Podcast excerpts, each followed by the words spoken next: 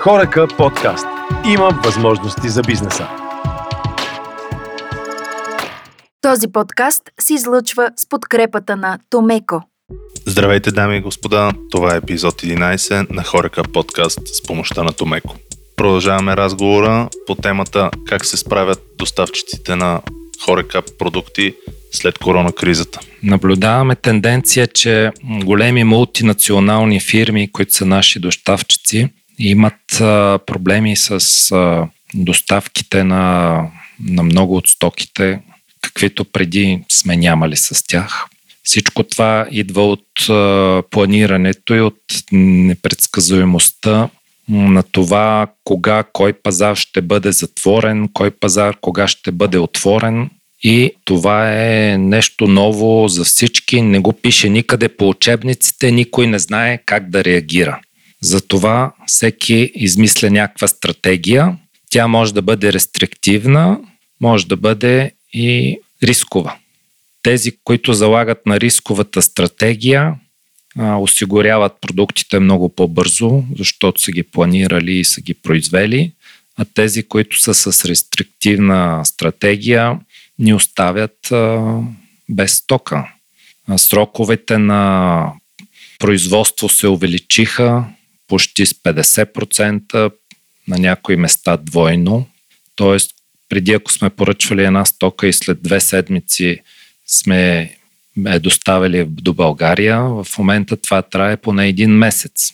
Тази голяма флуктуация на пазара, която има, примерно наблюдавахме в месеците ноември и декември голяма флуктуация на пазара, голям спад на пазара, след това голям бум на пазара, а, ние няма как да предвидим тъй като правителството и никой не може да даде никакви гаранции кога ще бъдат отворени и кога ще бъдат затворени клиентите. Всичко това е много интересно за нас като доставчици и използваме различни методи да менажираме ситуацията така, че да можем да подсигурим нуждите на нашите клиенти с достатъчно стока. Не винаги успяваме, защото не зависи всичко от нас, но на 90% сме успели да изпълним всички поръчки. За начина как да го направиме. Но това, което споделихме с вас, наистина ситуацията е различна, интересна, трудна, да, но според мен пък е интересна, защото ще доведе и до, и до положителни страни на нещата. Няма да има само негативни а, влияния, според мен, и което ще бъде и за добре като цяло за бранша.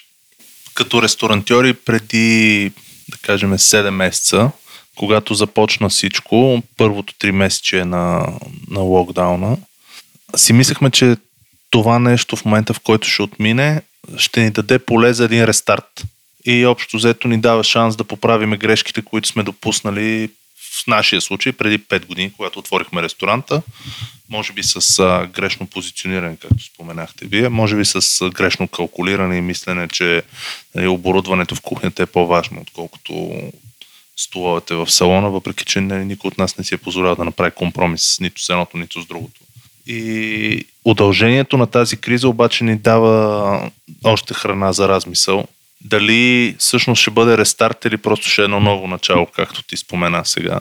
И сега всички ще трябва да започнем от нулата, като може би ресторантьорския бранш няма да е въобще ресторантьорски, защото вашите доставчици имат по-висока цена на, на покупна суровина, респективно по-висок транспорт към вас, респективно и вие трябва да дигнете цените.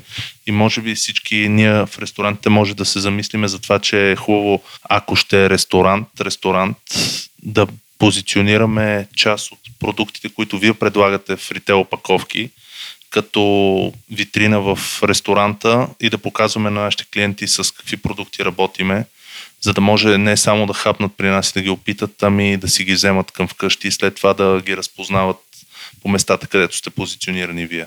И това е нещо, което преди 5 години много искахме да направим в Николас, но не го направихме. Може би сега ще дойде времето за това нещо и се надявам повече колеги да са се замислили върху такива решения, така че да могат да бъдат още по-полезни на вас като техни доставчици след като отвориме ресторантите. Това, което казваш ти е едно потвърждение, че кризата ражда много иновативни идеи. Нали? Нещо, което преди със сигурност не си го замислил като идея или не, не е имал възможност да го реализираш от гледна точка на свободно време или, а, и ресурс. А сега се оказва, че това може да е ниша, която да ти донесе пък допълнителна стоеност. А пък за мен, а, така като партньори в тази верига от а, доставчици и клиенти, ми е много интересно какво какво бихте искали вие от нас в следващите, следващите месеци? Кое, кое ви боли най-много като, като клиенти? Ти спомена едното го коментирахме, размера на опаковките, може би нещо друго, сервис лева, който ви даваме, може би по-чести доставки, въпреки че все по-чести доставки носят пък допълнителен кост, нали? Всичко е един а, затворен кръг, за съжаление. Няма как а, нещо да бъде изпълнено без да, да струва допълнителна стоеност, но тази ситуация трябва да намерим баланса и от двете страни. И по-скоро за мен е много важно какво пък вие като ресторантьори, като, нали, като бармани, хотелери и така нататък бихте искали от а, нас като доставчици. Това е един въпрос, който вчера ми зададоха какво ви прави по-различни, тъй като имахме едно интервю в магазина и нещо, което най-много ни прави различни от всички останали е нивото на сервис. Така че за мен нивото на сервис на всяка една фирма, с която работиме, дали в ресторанта, дали в магазина, е най-важното нещо имаме доставчик от Гърция, който ни казва, ако дойдете да си вземете стоката, ще е с 12% по-ефтина, защото това са ни транспортните разходи. И се чуда дали фирми като това ще могат да направят компромис с транспортните разходи и да дадат още едно работно място на някой в ресторант, който да поеме ангажимента за това да мине и да събира стоката от вас, след като сме пуснали вечерта като заявка. Защото в момента имате, вие лично имате доставки до ресторантите, но те не могат да бъдат фиксирани нали, нито една фирма, с която аз за толкова години в ресторантьорския бизнес не съм се сблъскал, която да каже да, доставката ви ще бъде доставена между 9 и 10, когато още нямате клиенти и е разбираемо, нали, София не е град, който е създаден да има такава инфраструктура и нищо по въпроса да се промени тази инфраструктура не се прави. Но все пак търсиме решение. Нали? И заради това всяка сутрин ставам, аз отивам да си събера стоката от местата, откъдето трябва да я събера. Но никога не съм виждал компромис в това нещо, нали, да се направи реверанс от фирмата, от която я взимам, освен тази гръцка фирма, с която работя за, за прясната риба, да доставят стоката една цена, ако отидем да си я вземе, да е по-различна цената. Партньорите ни в България също са много флексибъл в момента за, стоката за магазина, като имаме голям реверанс за, за. Един от основните ни партньори за прясната риба в магазина е може би един от най-големите играчи на пазара, който имаме 40 дни отложено плащане, което гледаме да не прескачаме. Но в този момент знаем, че всеки един лев е важен и гледаме до две седмици максимум да сме изчистили плащането и с него всяка сутрин се виждаме и си казваме, да, ако аз не дойда да си взема стоката, стоката ще дойде, но ще дойде някакъв момент през деня. Някакъв час. И не мога да гарантирате, аз ги разбирам. Но в същото време, нали, ако поемеш ангажимент и знаеш, че няма да го изпълниш, също не е окей. Okay. Да, разбирам, изключваме качеството на продукт, той е задължителен. Нали? Тук всички сме професионалисти и никой не коментира това, че продуктът, който доставяме, трябва да е качествен и в срок. А що касае наистина логистичната схема, действително огромна трудност. Примерно това, което се опитваме да направим ние е с развитието на съвременните технологии, нашия партньор, клиент от другата страна, да получи в началото на деня един час на доставка. Предварително фиксиран в рамките на някакво отклонение от 30-40 минути, при закъснение също да бъде информиран, само с едно приложение, което даже няма нужда да инсталира, извинявам се, по-скоро е нотификация. Това е една малка първа стъпка. Знам, че от наша страна ще трябват още много инвестиции по темата, защото за хора как канала е ключово. Стоката да е при тебе на време. Наистина. Няма как да стоят клиентите на обяд или на вечеря и да очакват да им докараш, нали, да им сервираш нещо. Безспорен факт. Така че мисля, че от наша страна започваме някои стъпки. Едно от тях е примерно тази нотификация. Следващата ще бъде на база пък това, което се е изградило като потребителски навик клиента, софтуера да генерира автоматично предложение, може би пък трябва да се докара от предната вечер.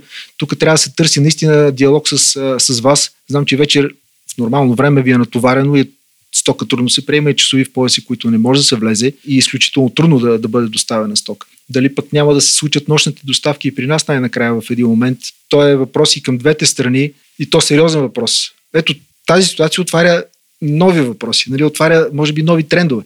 Трябва да се помисли наистина и то, то може да стане в разговор само между двете страни. Една нощна доставка би се извършила това, което правим за 8 часа 9 през деня, би се случило, може би, в рамките на. Да не съм оптимист да кажем, но нека да са 3 часа. А с всички останали бонуси и бенефити, които се, се придържат към това нещо. Така че наистина колегите, които слушат а, подкаста, може би не е табу да подемем някаква такава а, дискусия в, за бъдеще. Няма да се случи днес, утре, сигурен съм. По-скоро това е някаква средносрочна перспектива и стратегия може да бъде, но, но зависи от двете страни. Факт. Ами доставката на стоки е скъпо удоволствие, тъй като доставките всеки ден са различни, много е трудно да се даде точен час на, на доставка. Те се районират по клиенти сутринта и все пак имаме човешки фактор, шофьорите, имаме фактора движение, което е доста натоварено в София. Места за паркиране, множество проблеми има по доставките. Ако вие може да взимате стоката от склада, това би било добре, но трябва да става в часове, когато ние не товарим стока, т.е. пак има ограничение, защото ако дойдат в склада 20 клиента, ще блокират всички товарения и разтоварвания, които се случват. И които са по график, примерно до 11 часа се, се товари стока след това се разтоварва. Склада няма такива свободни слотове, много, където да може клиент да дойде да вземе стока. Това ще спести част от разходите, но ще натовари самото планиране на пикинга на стоката и това, което нас всъщност много ни облегчава, ако може клиентите да си дават заявките колкото се може по-рано, за да можем да планираме всички процеси на време. Ако могат заявките да се дават от предишния ден до към 2 часа е перфектен вариант, за да може след обеда да се планират и да се информират клиентите, ако някоя стока не е налична или нещо, както трябва да бъде, и на другия ден да се експедират на време, да се подготвят и експедират на време. За съжаление, в България повечето клиенти са свикнали в последния момент да си дават заявките и не спазват часовете за заявки, това крайно ни затруднява и понякога води до неизпълнение на, на дадени заявки на време. Не сме бърза помощ. Трябва всичко да се планира и тогава върви нормално. Нямаме автомобили с светлини и при евентуални задръствания страдаме всички. Това, като ми направи впечатление, е част от а, вашите колеги, нали, фирми като вас, които а, се принудиха да направят собствени онлайн канали, за да могат да пласират някаква стока, която така или иначе, нали, колкото и дълготрайна да, тя има някакъв срок и трябва да се завърти. Това как повлия на, на вас и как повлия по-скоро на поведението на клиентите, онлайн, те онлайн канали? Ние изградихме онлайн платформа преди 5-6 години, която беше насочена само за крайни търговци, за ресторанти, за магазини, които влизат с, с имат достъп и влизат с собствена парола, могат да правят поръчки, да виждат цени и всичко останало. С стартирането на кризата пролетта пренастроихме тази платформа за доставка към крайни клиенти и започнахме доставка до, до физически лица, които могат да поръчват стока и по график доставяме в цялата страна. Оказа се успешно, стартирахме го бързо, тъй като вече имахме съществуваща платформа с продуктите, с снимките, с цените, с описание на стоките, но онлайн бизнеса е друга ниша, той има други предизвикателства пред себе си, многобройни заявки на ниска стойност и там съобразяването с, с, с слотовете на доставка, кога клиентите са си вкъщи, кога не са, е голям проблем. Така че това не е фокус на нашата фирма, въпреки че, че го правим и това ни помогна в кризата. Има други фирми, които са специализирани в това като eBay и други нови играчи на пазара навлизат. Има потенциал в този пазар за двама до трима сериозни играчи в София и по един-двама в по-големите градове. Те вече съществуват, развиват се добре. Те се изправиха пред много сериозни проблеми с рязкия скок на поръчките в кризата и реално с дни не можеха да изпълнат поръчките, поради това, че поръчките просто от днес за утре се увеличиха 2, 3, 4, 5 пъти. Това на нас ни помогна, тъй като при първия локдаун на, на практика много от обектите беха затворени. А, ресторанти, хотели. Ние имахме свободен капацитет логистичен за доставка и можехме да изпълняваме тези поръчки, които беха доста на брой. В нормални условия ние сме затруднени да изпълняваме голям брой такива поръчки, тъй като това не ни е фокус и нямаме такава подготовка. А и не мислиме за момента да се развиваме в тази насока, тъй като това е специфичен друг вид бизнес. Това на практика е ритейл бизнес с доставка. Тези търговци са наши клиенти, те, те се развиват добре. Нямам информация дали планират някакви големи разширения в момента, но кризата беше за тях много положителна за наместване в пазара, така да се каже, защото този пазар преди тази криза в България беше минимален. Минимален. Просто стартираше, въпреки че съществуваше от може би 5 години и повече с първите онлайн търговци, той едва едвам кретеше. В момента те вече имат добри обороти, които могат да им позволят да инвестират и да направят нужното развитие за в бъдеще, тъй като това е бъдещето на младото поколение, аз му казвам. Ритейла на младото поколение. Аз пък никога не съм си купувал нищо онлайн. Специално храна. Да го поръчам от щатите, примерно. Продукт, който го няма тук, да. То това всъщност е силата на електронната търговия. Тук подкрепям колегата. Ние също нямаме фокус върху това, защото той изисква много сериозна логистична организация, която ние нямаме профил и не искаме да имаме.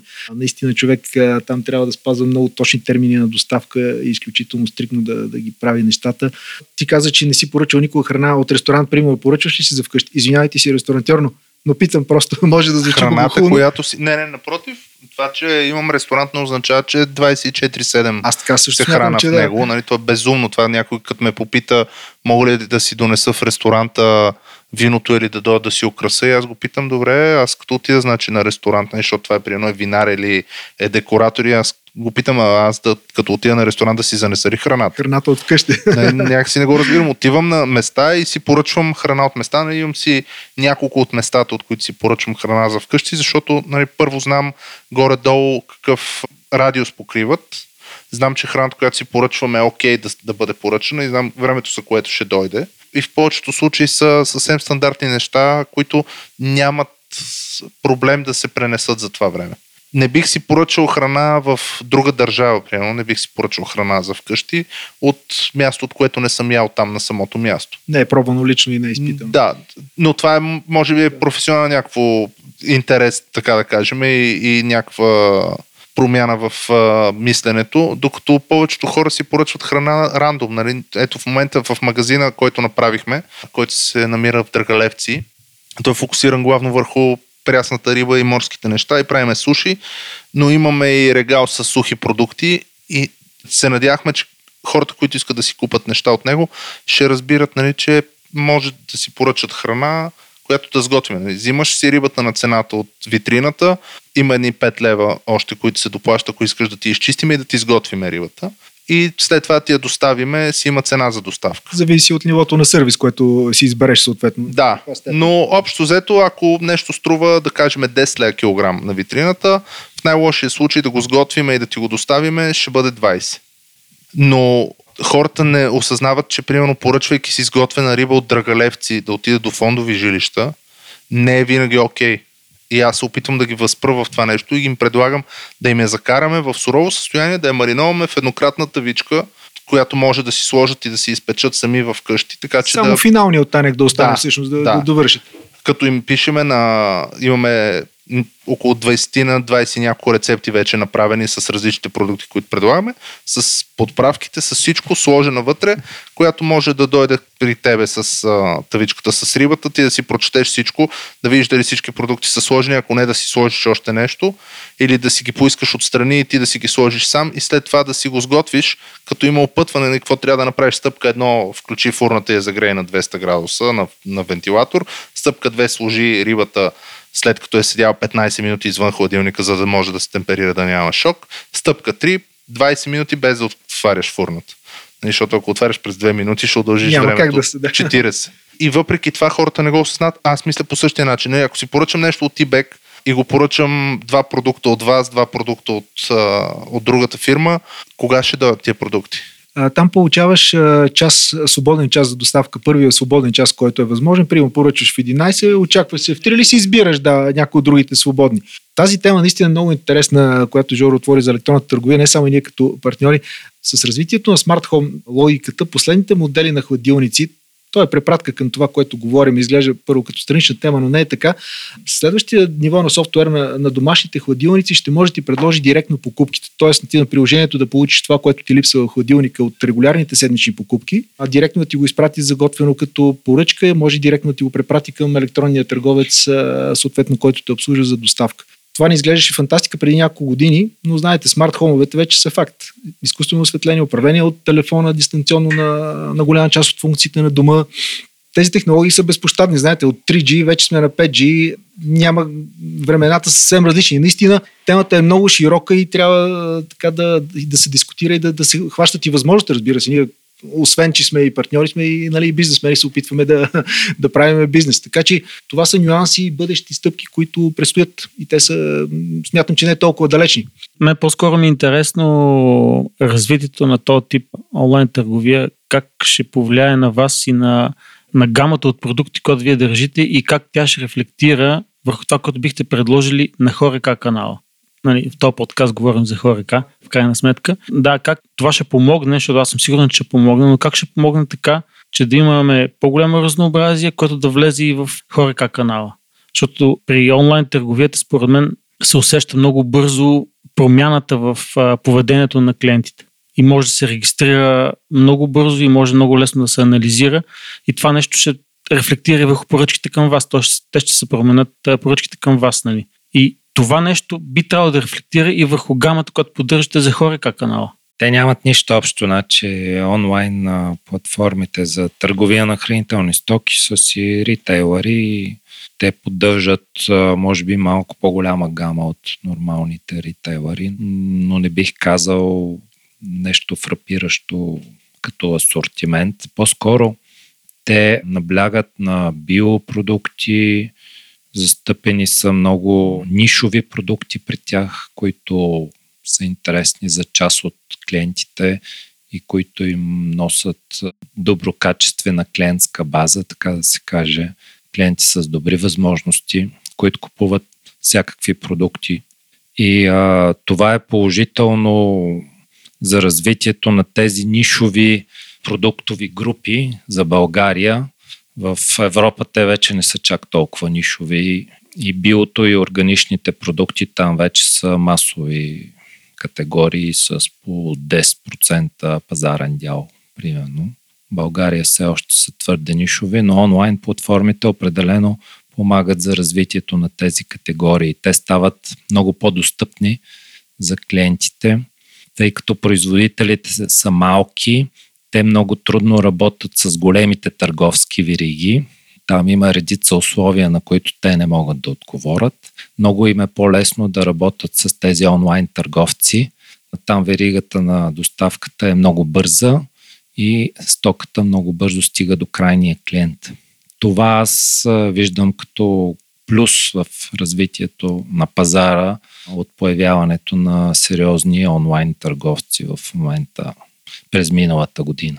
Аз бих а, разширил малко твоя въпрос по темата, по-скоро според мен електронната комуникация, електронната търговия по отношение на асортимента би ни помогнала доколкото може би да ни даде някакъв, някаква насок, някакъв тренд, който да се опитаме да хване. По-скоро го разглеждам електронния начин на комуникация между а, нас и Хорека канала като бърза магистрала за, за смяна на информация, за придобиване на това какво а, колегите искат от нас.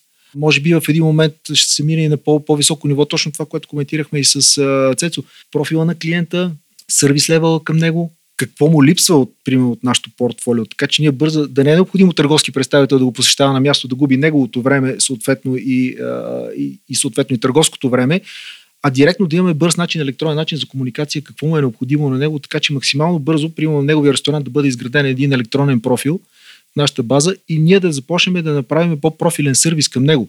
По-скоро аз в тази насока виждам електронната комуникация между хорека, канала и, доставчиците като помощно средство в тази насока. Другото, което смятам, че наистина електронната търговия за хорека канала ако се случи на някакъв бъдещ, той ще бъде доста по-далечен в развитието на времето, но не е малък, няма да е малка ползата от това, което коментира в момента. Ако ние получаваме бърза, своевременна, буквално мигновена информация за нуждите на клиента, много по-бързо ще се пренастроим.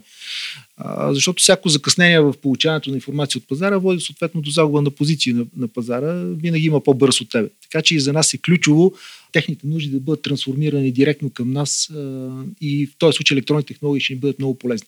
Ние имаме един доставчик, например, в който въобще не практикува заявки под формата на Excel или някакъв друг формат, изпращане по имейл и така нататък, директно в неговия сайт, изключително облегчена процедурата за поръчка и той следи също твой профил. А, пример, той вижда твой профил, може да те подсети за нещо, което си пропуснал да поръчаш. Това е пряко свързано с доставките, които коментирахме. Защото човешкият фактор увеличава възможността за грешка.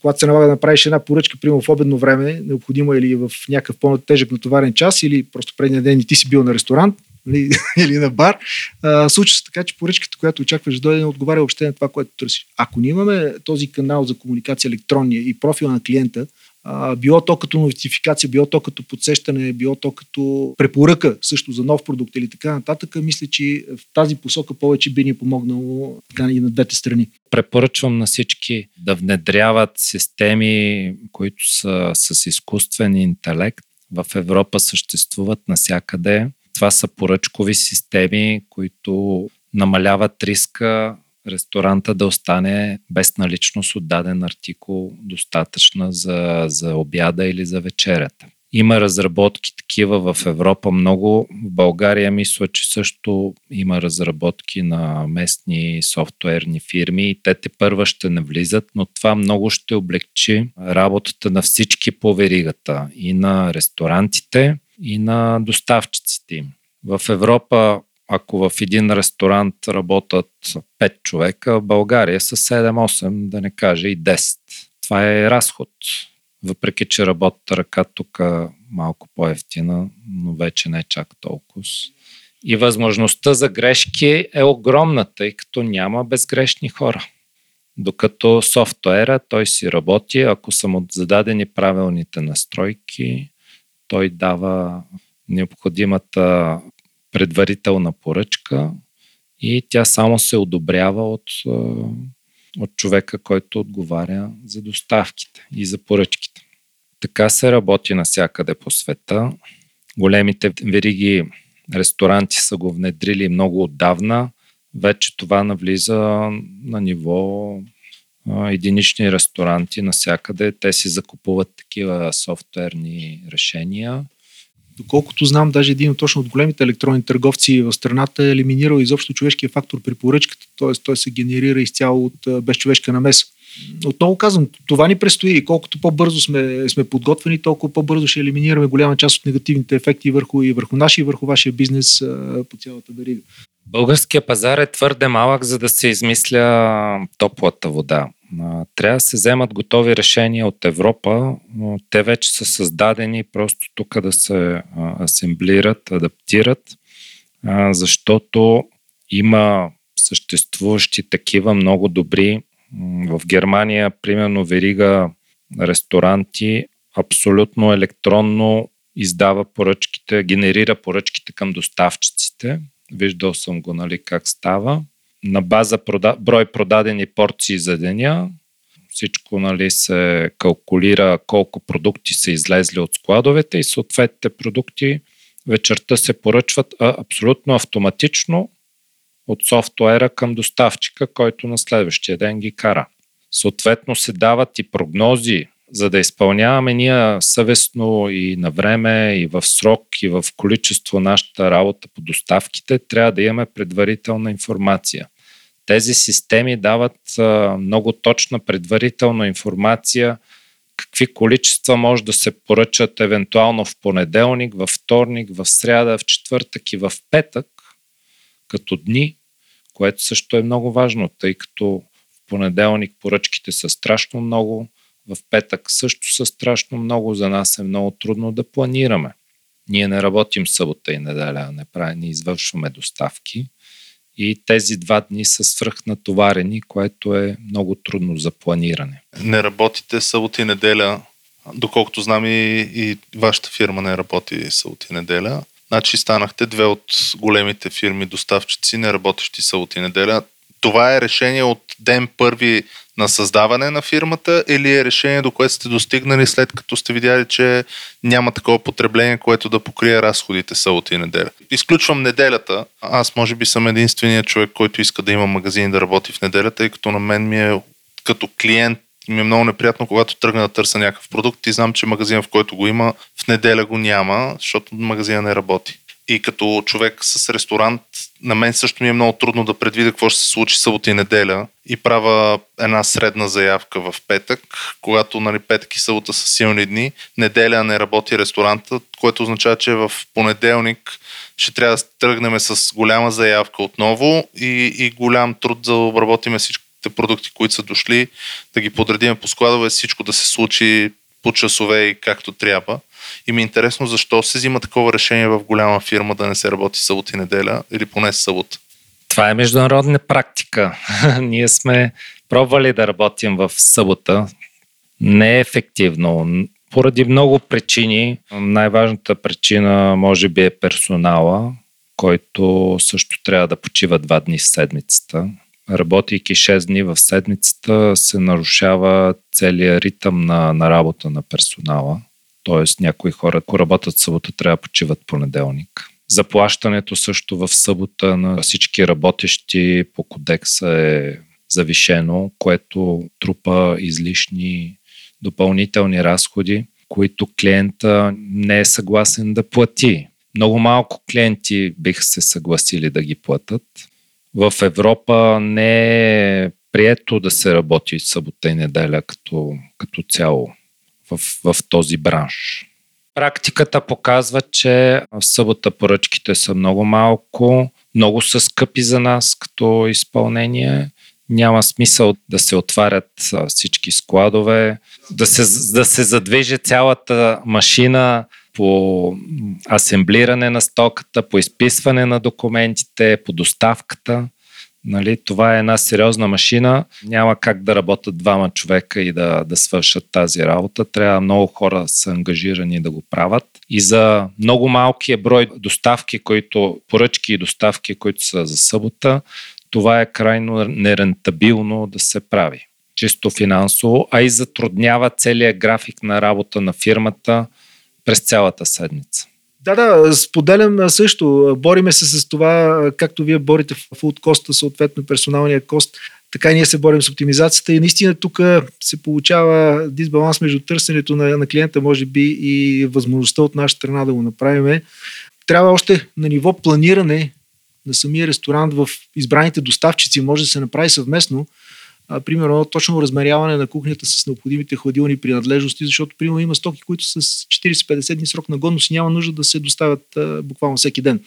Най-често ограничението идва от а, чисто физическото а, възможност да се съхраняват продукти в а, склада. И тук виждам още една точка, в която двете страни могат да си, а, да си партнират. Предполагам, че всеки ресторантьор предварително определил доставчиците, с които ще работи. Той е направил някакъв подбор на база своя избор. Може би трябва да се направи една по-точна калкулация на хладилните помещения и един предварителна симулация на, на нуждите. Знае се колко може да е максималният капацитет на ресторанта събота и неделя, нали? той не може да надскочи седящите места, предполагам може би тук трябва да търсим резерва, защото наистина съботно-неделната работа ще става все по-скъпа като заплащане. Ще стават все по-социални законите в страната, като изисквания към работодателя, що касае работа в уикенда и почивните дни.